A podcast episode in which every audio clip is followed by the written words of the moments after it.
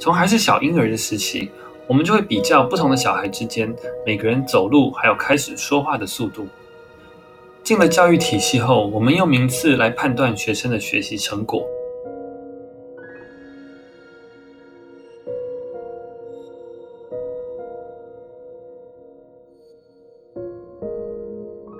如果我想透过跟外界比较来取得自我认同，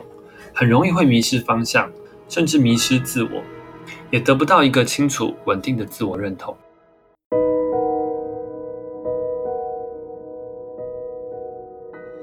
在一个城市里面，要成为那栋最高最高的高楼大厦，有两种方式。第一个是专心扎实的盖自己的房子；第二种方式是我花所有的时间，把所有比自己高的大楼都打垮。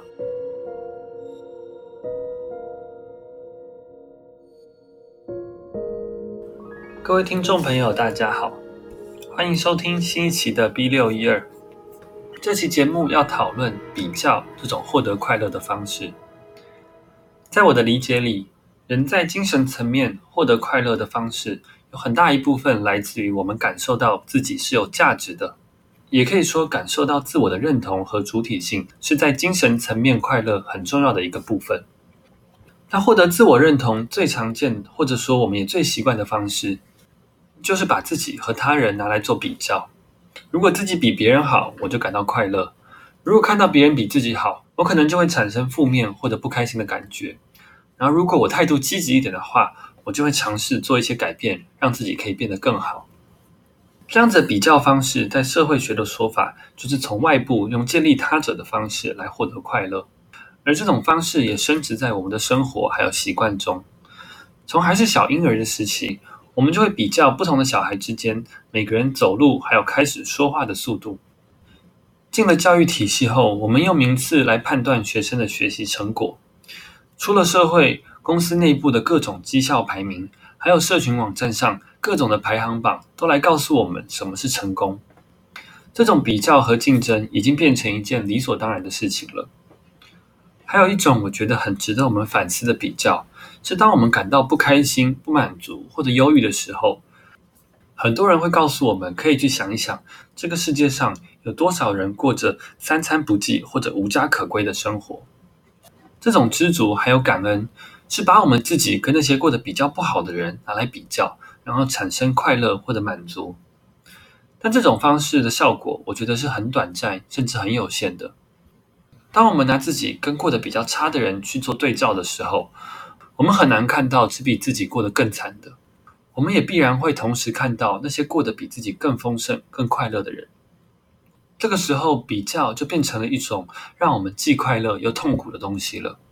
我们不可能盲目的只把目光放在比自己差的人身上。况且，在这个现代数位社群媒体的环境中，我们大量的被各种奢华享乐的贴文轰炸，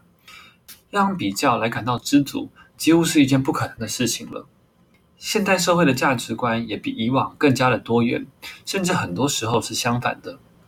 如果我想透过跟外界比较来取得自我认同，很容易会迷失方向，甚至迷失自我，也得不到一个清楚稳定的自我认同。比较是一个深植在我们生活中的习惯，不只是人类，动物也会有比较的心态。有科学家让两只猴子做同样一件简单的任务，然后奖赏他们一人一片小黄瓜。猴子很快就学会了这个游戏，也做得很开心。但当科学家把给其中一只猴子的小黄瓜换成葡萄时，另一只猴子就会非常的不高兴，甚至会把小黄瓜丢到科学家身上来表达他的愤怒。我们生活很多时候就像这些猴子，一样都是人。当我在吃小黄瓜的时候，我看到别人在吃葡萄。我就会感受到不平衡，然后丢掉我手上的小黄瓜，想去争取那个吃葡萄的机会，享受葡萄的美味，也同时享受着看着别人吃黄瓜，然后我吃的葡萄这种优越感。但现实社会中的向上爬升是没有终点的。当我开始吃葡萄，我就会认识更多吃葡萄的朋友，然后突然有一天，我会发现有人竟然在吃着比葡萄更美味的草莓，然后你就会慢慢开始觉得手上的葡萄非常的普通。甚至是难吃，然后陷入这个永无止境向上追求的黑洞，这种状态是非常疲倦而且容易迷失的。那除了这种用跟外界来做比较获得的快乐，有没有什么其他快乐的方式呢？用社会学的说法，就是我们要用一种互为主体性的方式来对待身边的人，而不是用建立他者或者次等人的方式来取得快乐。白话一点的说法，就是我们专注在互相的提升周遭的人，而不是贬低别人来取得成就感。对于成功，我们可以有不同的定义。真正厉害还有值得尊敬的人，不是那些可以在竞争中打败别人的。而是那些可以提升别人的生命，而且凝聚群众力量的人。而身为一个人，我们对于进步和改变的追求，可以从专注在跟外界比较，转到自己身上，跟自己做比较，而不是跟别人做比较。在一个城市里面，要成为那栋最高最高的高楼大厦，有两种方式。第一个是专心扎实的盖自己的房子，第二种方式是我花所有的时间。把所有比自己高的大楼都打垮。很多时候，我们都不小心选了第二种方式，因为我们不知道要怎么把自己的房子盖高，所以我们就去拆别人的房子，来让自己显得更好。专注在自己的这个过程，有一个很重要的步骤，是我们要先清楚知道自己重视而且在乎的价值是什么，我们才能在确立这些价值后，有更清楚的方向进步，还有调整自己。遇到不同的价值观和声音时，我们也因为清楚自己的价值，而不会轻易的动摇或者感到彷徨。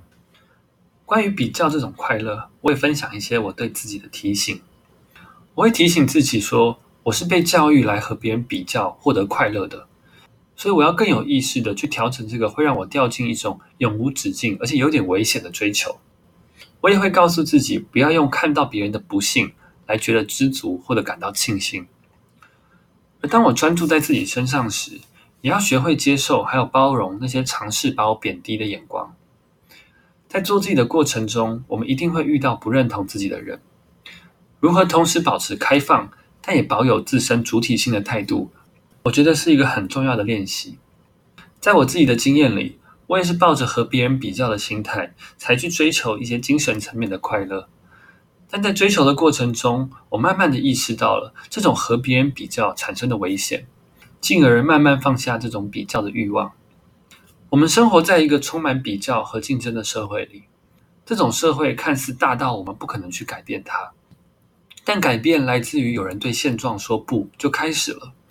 我们可以先从认识自己开始，慢慢的我们会知道自己想要什么，然后越来越喜欢这个不断在进步的自己。祝福大家都能一天比一天更认识，也更喜欢自己。那以上就是今天的节目了，谢谢大家，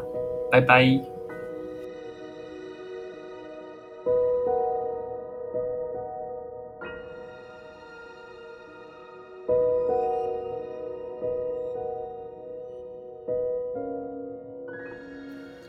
谢收听本期节目，你可以在 Instagram 搜寻 B 六一二点 Podcast。关注这个节目，或是跟我交流想法，